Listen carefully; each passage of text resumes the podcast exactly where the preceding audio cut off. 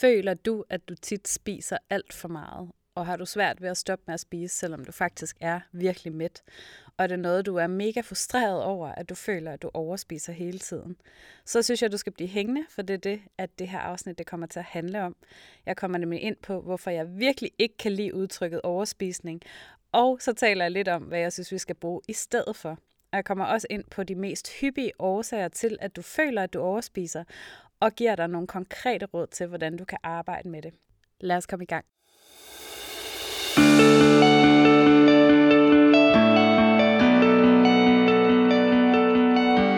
Du lytter til det vægtneutrale hjørne med Karin Gonzalez, podcasten, der kaster et kritisk blik på vores forhold til mad, krop og sundhed. Til dig, der drømmer om at slippe fri fra kropshad, madbesættelse, evige vægttabsforsøg, sundhedshets og kronisk dårlig samvittighed. Velkommen til.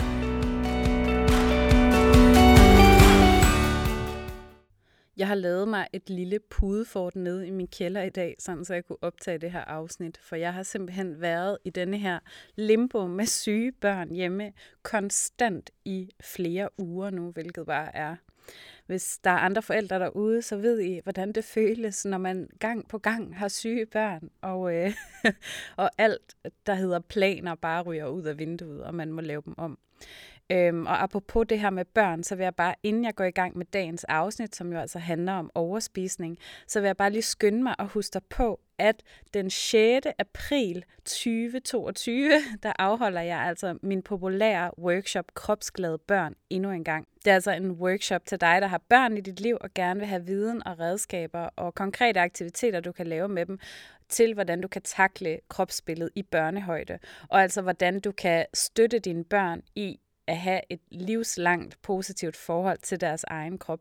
Og en tidligere deltager på den her workshop, som hedder Malu, hun sagde sådan her om workshoppen, hun sagde, jeg vil klart anbefale kropsglade børn til alle, der har med børn at gøre, om du arbejder med børn eller selv har børn.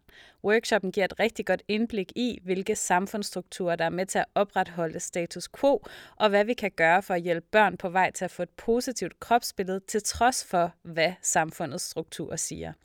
Samtidig lægger kropsglade børn op til selvreflektion, som ikke kun vil gavne børnene i dit liv, men personligt også har hjulpet mig mod et positivt kropsbillede. Og øh, den her feedback fra Malou holder jeg så nært med hjerte. Jeg synes, det er så dejligt, at hun har fået så meget ud af det, og jeg vil jo selvfølgelig rigtig, rigtig gerne have, at der er flere, der kommer med på den her workshop, sådan så at vi kan hjælpes ad med, at, at børn ikke skal have et livslangt dårligt kropsbillede, som rigtig, rigtig mange voksne desværre har. Øh, du kan læse alt om workshoppen og tilmelde dig på min hjemmeside www.karingonzales.dk kropsglade born, B-O-R-N, så altså K-R-O-P-S G-L-A-D-E B-O-R-N. og husk, at Karin Gonzales, det staves med to gange Z.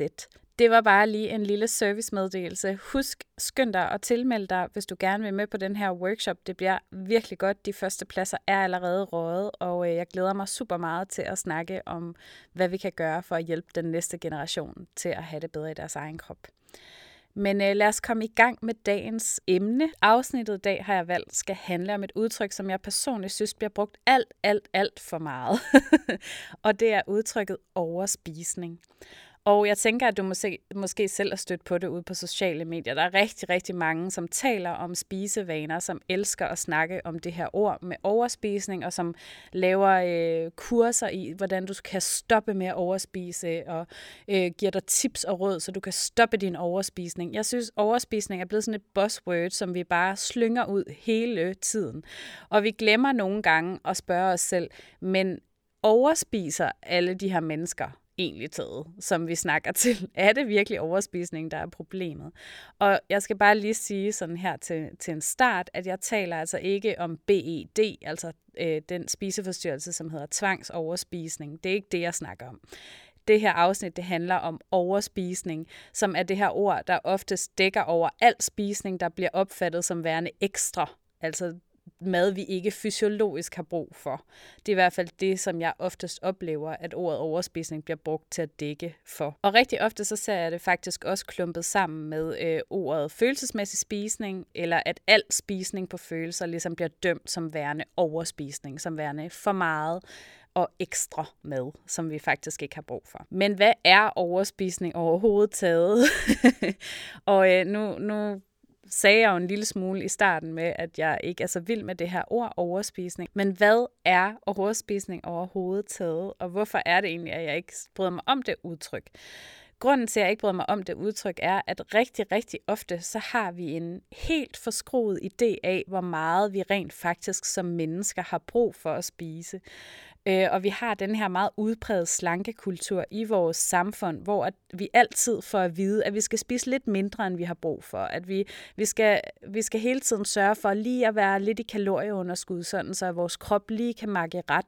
Så der er sådan hele tiden denne her tankegang om, at vi skal skære ned og skære fra og spise mindre. Og det, at vi alle sammen går rundt og konstant bekymrer os, om vi nu også spiser for meget, så oplever jeg, at det er rigtig sjældent, vi spørger os selv, om vi overhovedet spiser nok, om vi måske går rundt kronisk og spiser alt for lidt. Og det er i hvert fald noget, som jeg ser rigtig meget hos mine klienter, og som jeg oplever rigtig meget ude i samfundet, at rigtig mange mennesker har en helt skæv idé om, hvor meget vi rent faktisk har brug for at spise.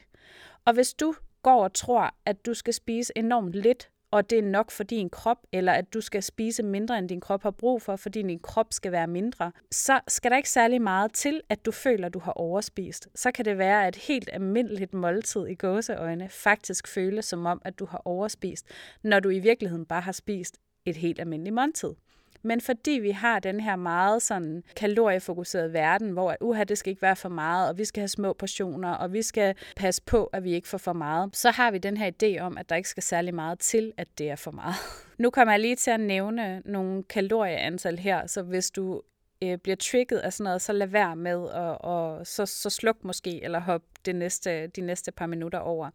Det er nemlig sådan, at nu har jeg jo en snart femårig pige, og hun har brug for at spise 1250 kilokalorier om dagen. Det vil altså sige 1250 kalorier til en 5-årig. Så kan jeg fortælle, at jeg også har en snart 8-årig, som skal spise 1700 kalorier om dagen cirka. Det er hans kalorieindtag. Og når du hører de to kalorieindtag, 1250 og 1700 kalorier, øh, kilokalorier, så er det faktisk rigtig ofte det, som vi får at vide, at vi skal holde os på, hvis vi gerne vil tabe os. Eller at det er en god idé for voksne at spise omkring for eksempel 1700 kilokalorier om dagen, fordi så får vi i hvert fald ikke for meget. Men det er så absurd at lave kalorieindtag, at det er hvad små børn skal spise. Og så regner vi med, at voksne mennesker skal kunne trives på det samme kalorieindtag. Og det er bare, altså det, det siger bare lidt om, hvor forskruede idéer vi har i samfundet i forhold til, hvor meget mad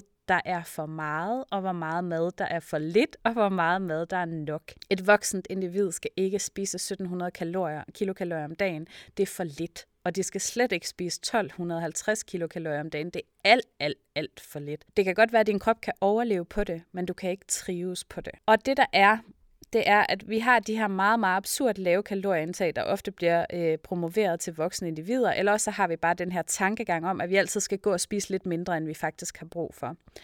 Problemet omkring det er, at konstant underspisning faktisk er det, som får os til at føle os ude af kontrol omkring mad. Fordi vi har det her fokus, som ofte er på at gøre vores kroppe mindre og spise mindre, end vi har brug for, så vil kroppen kæmpe imod det med næb og klør, fordi vores krop vil faktisk gerne overleve. Den vil faktisk gerne have, at du lever til i morgen.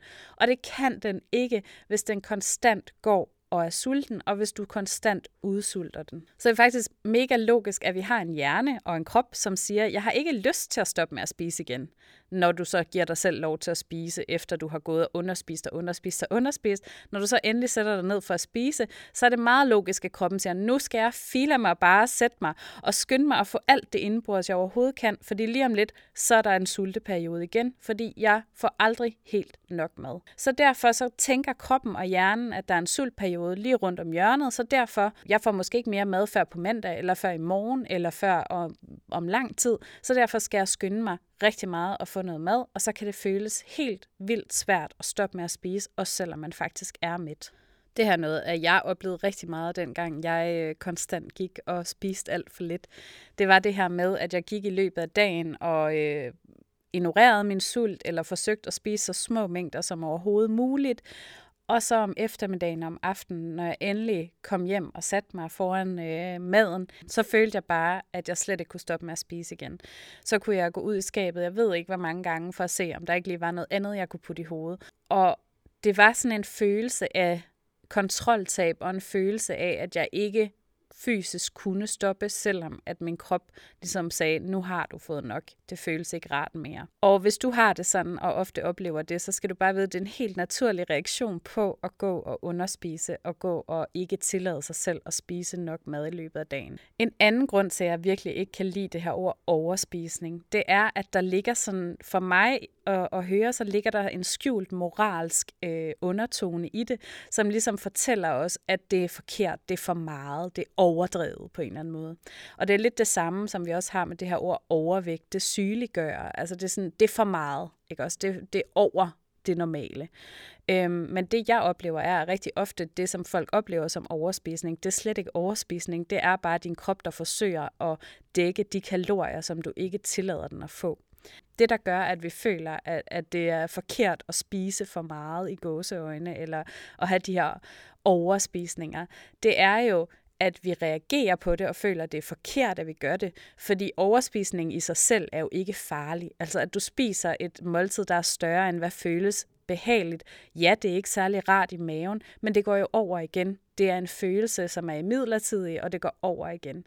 Så rigtig ofte er det negative ved overspisning i gåseøjne, det er, at vi slår os selv oven i hovedet, at vi skiller os selv ud over det, at vi føler, at det er noget forkert hvis vi ikke har den her moralske tilhørsforhold til overspisningen, så sætter det ikke gang i sådan en kædereaktion af dårlig samvittighed. Så er det ligesom bare, okay, jeg blev overmæt, det føles ikke særlig rart, det går over igen, og i morgen er der en ny dag.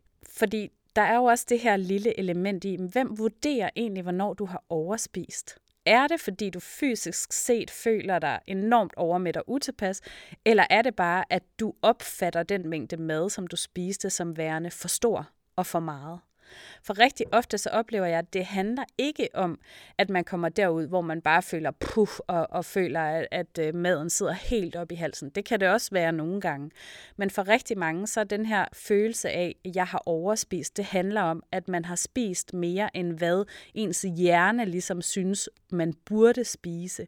Og den idé af, hvor meget man burde spise ved et givet måltid, den er rigtig ofte farvet af vores slankekultur, der altid sådan ligesom, ja, du skal helst ikke spise særlig meget. Punktum. Så hvis du har været rigtig meget på slankekur, så kan det sagtens være, at du har sådan en lidt forskruet idé om, hvor meget mad der faktisk skal til, for at din krop trives og har det godt. Og det er det, der bliver problemet, når vi vurderer vores madindtag ud fra eksterne idéer om, hvor meget vi bør spise, i stedet for at vurdere ud fra, hvornår føler jeg mig egentlig mæt, hvornår føler jeg mig egentlig tilfredsstillet, hvornår har min krop det faktisk godt. Så det er altså ofte den her psykiske påvirkning, fordi du vurderer ud fra de eksterne idéer, at den mængde, du spiste, den var for stor, og så har vi en slankekultur, der fortæller os, at det er moralsk forkasteligt og forkert at spise for meget.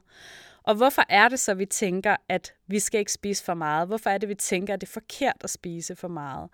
Og så kommer vi rigtig, rigtig ofte hen til det, den idé om, jamen det er forkert at spise for meget, for hvis jeg spiser for meget, så bliver min krop større. Og her øh, kan vi jo så sige, ja, hej, tyk forbi. Dejligt, at du nu kom op igen her, som ikke er særlig hyggeligt. Men øh, det er vigtigt at nævne med det her, at hvad der gør, at din krop har den størrelse, den har, er så meget mere, end hvad vi putter i munden, og hvor meget vi bevæger os. Som jeg også har nævnt før, så er der altså over 100 faktorer, der påvirker vores kropsvægt og vores madindtag og bevægelse, altså kun to af de faktorer. Så hvis vi nu sætter det hele sådan lidt på spidsen, og spørger, okay, jamen, hvad, spiser tykke mennesker ikke bare mere end tynde mennesker? Ifølge videnskaben, der nej, tykke mennesker spiser ikke mere end tynde mennesker ifølge videnskaben. Men det er sådan, at der er nogle kroppe, der er dygtigere og klogere til at lære fedt end andre kroppe. Og selvom at der er forsket i det her i over 100 år, så ved forskere stadig ikke, hvad det er, der gør, at nogle mennesker bliver tykke, og andre mennesker ikke bliver tykke. Skulle vi lige tage den bare sådan en gang til, bare lige for at sætte, sætte øh, et streg under. Det er altså sådan, at forskere ved stadigvæk ikke den dag i dag, hvorfor nogle mennesker bliver tykke, og andre mennesker ikke gør det. Tykke mennesker spiser ikke bare mere end tynde mennesker. Sådan fungerer det ikke. Punktum. Ej, det er bare vigtigt for mig lige at slå fast det her med, at vægt er altså ikke lige dit madindtag, og ting, der påvirker vores vægt, er blandt andet vores biologi og vores gener og vores psykologi og vores sociale og vores kulturelle omstændigheder og mange, mange, mange andre, som er uden for vores egen handlekraft. Og det er også det, jeg snakkede om i det afsnit, hvor jeg taler om, om sundhed af vores egen, øh, og om sundhed af vores eget ansvar. Men det er bare så vigtigt for mig at slå det fast igen og igen, fordi ligegyldigt, om vi så alle sammen spiste nøjagtigt den samme mængde mad og bevægede os nøjagtigt lige meget, så vil vores kroppe stadigvæk være forskellige. Der vil være nogen, der var større end andre kroppe. Der vil være nogen, der var lavere end andre kroppe, højere end andre kroppe, fordi faktisk er kropsvægt stort set lige så genetisk som vores højde. Men vi går ikke alle sammen rundt og tænker, at jeg er alt for høj, det skal jeg også gøre noget ved. Eller jeg er alt for lav, lad mig gøre noget ved det. Fordi vi accepterer ligesom bare, det kan man ikke gøre noget ved. Punktum. Jeg er så høj, som jeg er, og det kan jeg ikke gøre noget ved. Men med kroppen, fordi at vi kan sulte os selv til en mindre krop i kortere perioder af gangen, så har vi den her idé om, at vores kropsstørrelse, det kan vi sagtens gøre noget ved. Men faktum er bare, at på sigt, så kan vi ikke gøre særlig meget ved vores kropsstørrelse. Så det, at vi forsøger at kæmpe mod det hele tiden, og at vi har den her underliggende idé om, at det er for dårligt og for forkert og forkasteligt at spise for meget i gåseøjne, selvom at det i virkeligheden ofte er, at din krop bare sørger for at få det, den har brug for, når du i gåseøjne spiser for meget. Og hvis man nu tager sådan et, et eksempel sat lidt på spidsen og siger, okay, vi har to mennesker, hvor at det hele er ens, altså de er nøjagtigt den samme person. Det kan man selvfølgelig ikke have to mennesker, der er nøjagtigt den samme person. Men lad os bare sige, at vi har to mennesker, der er nøjagtigt ens, og den ene spiser en større portion end den anden. Er den ene person så et bedre menneske end den anden? Altså, det, er jo, det er jo helt absurd at tænke sådan, ah, men du spiste to portioner aftensmad, så hold da kæft, mand, du er da, ikke, du er da en klaphat, var. Det, det er jo bare mad, altså. Og, og det er også noget, som jeg tit taler med mine klienter om, det her med, at den her kæmpe dårlige samvittighed over at sørge for at give ens krop næring nok til at fungere. Altså, hvorfor skal vi gå og have dårlig samvittighed over det? Fordi i virkeligheden så er det en totalt neutral fakta, at den ene person spiser en portion anden, øh, mere end den anden. Vi ved ikke noget andet om dem, så hvorfor er det bedre at spise en portion, end at spise to portioner? Det jeg oplever er, at det rigtig ofte handler meget mere om vores overbevisninger og vores idéer. At, at vi har den her idé om, at overspisning betyder, at vi spiser for meget, og at det er skidt, og at, at, at det er forkasteligt, og at det er noget, vi bør stoppe med. Og i virkeligheden så tænker jeg, at det giver meget mere mening at prøve at være mega omsorgsfuld og sige til sig selv, okay, min krop havde brug for mere mad, punktum. min krop havde brug for mere mad. Hvis du bliver overmæt, hvis det føles ubehageligt, det er midlertidigt det går over igen. Husk dig selv på det. Og så også husk dig selv på, at alle kroppe har brug for forskellige mængder mad på forskellige tidspunkter. Altså hvor meget mad du har brug for, det svinger fra dag til dag, og det bliver påvirket af din cyklus, hvis du altså er en person, der menstruerer. Det bliver også påvirket af, hvor aktiv du har været. Det bliver påvirket af, hvor meget søvn du har fået. Det bliver påvirket af, hvor stresset du er. Det bliver påvirket af så mange ting.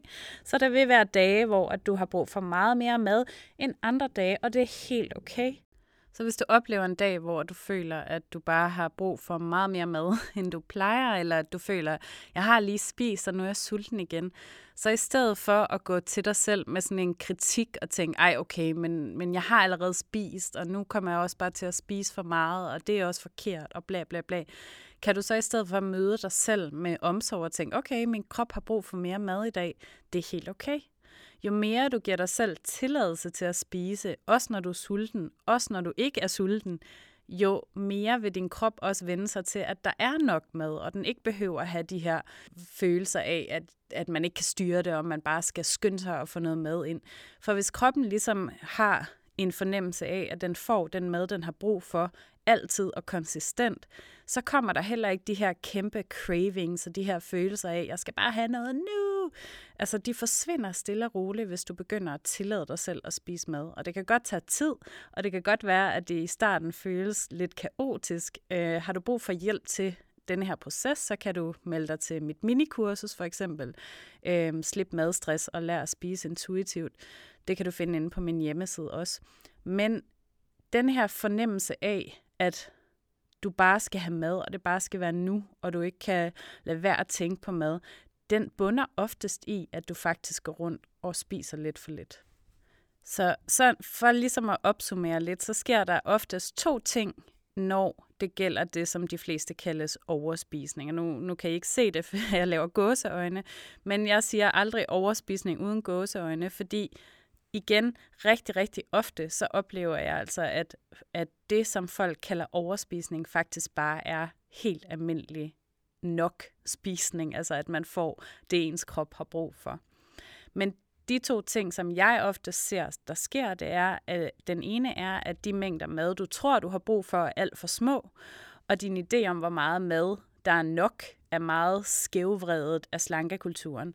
Så måske har du et konstant fokus på at forsøge at spise lidt mindre, end du plejer, eller du har et fokus på at gøre din krop mindre, og derfor går du rundt og spiser mindre, end din krop har brug for. Derefter vil kroppen så forsøge at kompensere for, at du kronisk går rundt og spiser lidt for lidt, og derfor vil kroppen ligesom få dig til at spise større mængder på de tidspunkter, hvor du tillader dig selv at spise mad. Det er den ene ting, jeg ofte ser, når vi med det, vi kalder overspisning. Og den anden ting, jeg ser, det er, at der kan være rigtig mange restriktioner og forbud. Og det er ikke altid sådan tydelige, at det er forbudt, men nogle gange er det sådan nogle underliggende restriktioner, som siger, der er nogle madvarer, som du føler, du ikke bør, spi- må, bør spise, eller der er nogle madvarer, du føler, du ikke må spise, eller der er nogle madvarer, hvor du forsøger at begrænse dem, enten indirekte eller direkte. Øhm, jeg har på et tidspunkt spurgt ud på min Instagram og spurgt mine følgere, sådan, hvad for nogle madvarer, der var sværest at stoppe med at spise, og hvad for nogle madvarer det er, de føler, at de overspiser oftest. Øhm, og det var rigtig interessant, for der er bare et så tydeligt mønster. Og mønstret er, at de madvarer, som var svære med at stoppe med at spise, det er sådan noget som chips, slik, chokolade, hvidt brød, pasta, øh, ostemadder, is, øh, kage, ting, der smager godt, var der også nogen, der sagde. Øh, og det var også de samme madvarer, som de havde en tendens til at overspise i. Og det er lidt sjovt, at der aldrig er nogen, der siger, at jeg overspiser bare i gulerødder, jeg kan slet ikke stoppe med at spise gulerødder, eller jeg overspiser bare i broccoli, jeg kan slet ikke stoppe med at spise broccoli. Fordi at det oftest handler om, at der er en eller anden underliggende restriktion på de madvarer, som vi føler, at vi ikke kan kontrollere. Øhm, så det er det, e, den, den anden ting, jeg ofte ser sker. Jeg spurgte faktisk også på Instagram, hvad for en tid på dagen, der stoppes. øh, der stoppes. hvad for en tid på dagen, der er sværest øh, at stoppe ved mæthed på. Og det var totalt entydigt, at alle sagde eftermiddag og aften. Og det giver så god mening, fordi rigtig, rigtig mange mennesker igen går rundt og underspiser i løbet af dagen, eller også har de et stresset job og får ikke helt stoppet op i løbet af dagen og spist nok mad. Øh, så derfor, når man endelig kommer hjem om eftermiddagen, så kan man slappe af, og så kan man bedre mærke, jamen, hvad har min krop egentlig haft brug for i løbet af dagen, som jeg måske ikke har helt har givet dem det. Og så er det, at man får den her følelse af, at jeg kan bare ikke stoppe med at spise igen. Så øh, det, det er jo interessant, at det er de her mønstre, der kommer, der kommer op. Og, men, men det giver også bare så god mening, at det er de her mønstre, som folk oplever. Og hvordan undgår du så det her? Altså, hvordan undgår du at komme ud i de her følelser af overspisning og skyld og skam osv.? Og, og jeg siger, hør lige efter, for jeg siger følelserne af, at det er forkert.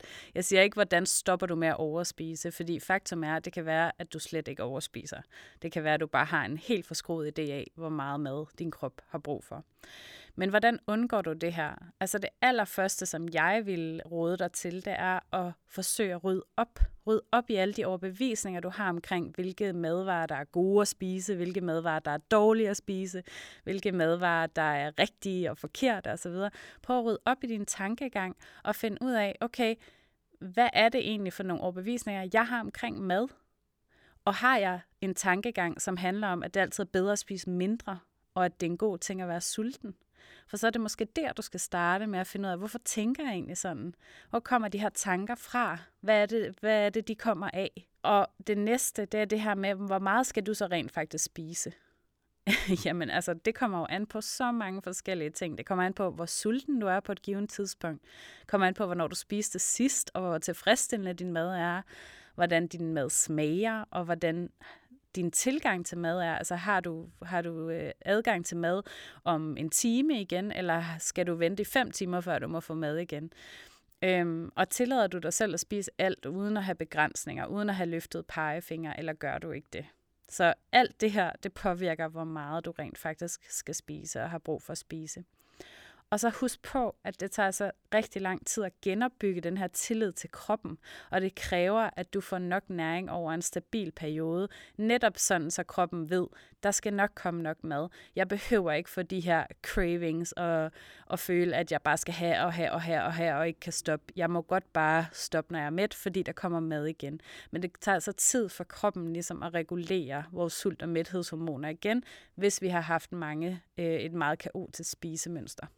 Men alt i alt, så vil jeg bare sige, at det handler rigtig meget om at forsøge at skifte mindset omkring mad, og i stedet for at forsøge at vurdere, hvor meget du føler, at du bør spise ud fra et eller andet arbitrært kalorieredskab, eller de her standardiserede mål, eller bare idéer ude fra omverdenen om, hvad en god portion er. Så i stedet for at lytte til det, så prøv at finde ud af, hvor meget din krop rent faktisk har brug for, for at trives. Altså, hvor meget har du brug for mad? Altså, hvor meget mad har du brug for, for at have det godt? Og ikke bare for at overleve, men for at have det godt. For ikke at rende rundt og være sulten hele tiden. Hvor meget skal du have for at være behageligt mæt og tilfredsstillet? Fordi jeg, jeg møder også rigtig ofte den her idé om, at jamen, øh, vi skal bare navigere efter sult og mæthed, og så stopper vi med at spise, når vi ikke længere er sultne. Men der er altså kæmpe forskel på at være behageligt tilfredsstillet, mæt, og så bare at have fravær af sult, det er ikke det samme. Og hvis man stopper med at spise allerede, når man bare har fravær af sult, så vil man rigtig ofte komme ud i at have spist for lidt. Og så er det, at det her følelser af øh, ikke at kunne kontrollere sig, ikke at kunne stoppe hele tiden at tænke på at have cravings omkring mad, så er det, det vil fylde rigtig, rigtig meget, fordi at det er for lidt at spise kun til fravær af sult. Vi har brug for at spise os behageligt med det og tilfredsstillet. Og hvem vurderer, hvad der er for meget? Næste gang du føler, at jeg har spist for meget, så prøv lige at tænke efter, hvem vurderer det? Er det fordi, at jeg rent faktisk føler mig fysisk utilpas? Jamen fint nok, så tag det med i, i rygsækken og tag det som en oplevelse og sige, okay, det var for meget, det føles ikke rart. Kan vide, hvad der var på spil, hvad skete der inde i mig, og så gå videre derfra. Og måske så føles det skræmmende at give slip på nogle af de her overbevisninger, øh, og måske føles det ubehageligt. Måske har du virkelig intens frygt for vægtøgning og er bange for at, at give slip på den kontrol, du måske forsøger at udøve over din spisning. Men der vil jeg også bare opfordre dig selv til at spørge, spørg ind til dig selv og spørg dig selv, om den her kontrol faktisk har givet dig den kontrol, du higer efter. Eller om det i stedet for har fået dig ud i, i de her øh, følelser af, at du spiser for meget, og, og cravings, og tanker om mad og sådan noget. Hvordan har det påvirket dig? Øhm, en af de ting, som har hjulpet nogle af mine klienter, det er at smide, øh, simpelthen tage ordet overspisning og smide det ud i skraldespanden, og så i stedet for at bruge et ord som ubehageligt mæt. jeg føler mig overmæt, jeg føler mig ubehageligt mæt, fordi det fjerner den her idé om, at noget er for meget. Det bliver mere neutralt at sige, jeg føler mig ubehageligt mæt, det føles ikke rart i kroppen. Det er forbigående. Det går over igen. Det var ikke rart. I stedet for at sige, jeg har overspist. Altså, det lyder allerede der, er der sådan en moralsk undertone. Og så i stedet for at møde os selv med nysgerrighed, i stedet for at dømme. En af mine klienter har brugt det her udtryk, og jeg har øh, tyvstjålet det fra hende. Øh, jeg har fået lov til at stjæle det fra hende heldigvis, men jeg synes bare, det var så fin en, en måde at sætte det op på. At hun skulle øve sig i at være mere detektiv og mindre dommer. Og det er virkelig det her med at sige, okay, pyha, der spiste jeg mere, end hvad der føles rart i min krop, øhm, og hvordan har jeg egentlig haft det i løbet af dagen? Har jeg været meget stresset? Hvad har jeg egentlig spist? Har jeg husket at spise nok? Øh, er der foregået noget i løbet af dagen, som gjorde, at jeg har følt behov for at spise noget ekstra lige her? I stedet for at sige, hold kæft, hvor spiste jeg meget. Ej, hvor er jeg en idiot. Ej, jeg overspiser også altid. Og sådan. Så, så at møde sig selv med den her detektiv og sige, okay, hvad, hvad, hvad foregår der egentlig? Hvad er det, der gør, at jeg lige havde brug for at spise noget ekstra her til aften? i stedet for at, at dømme os selv og slå os selv oven i hovedet.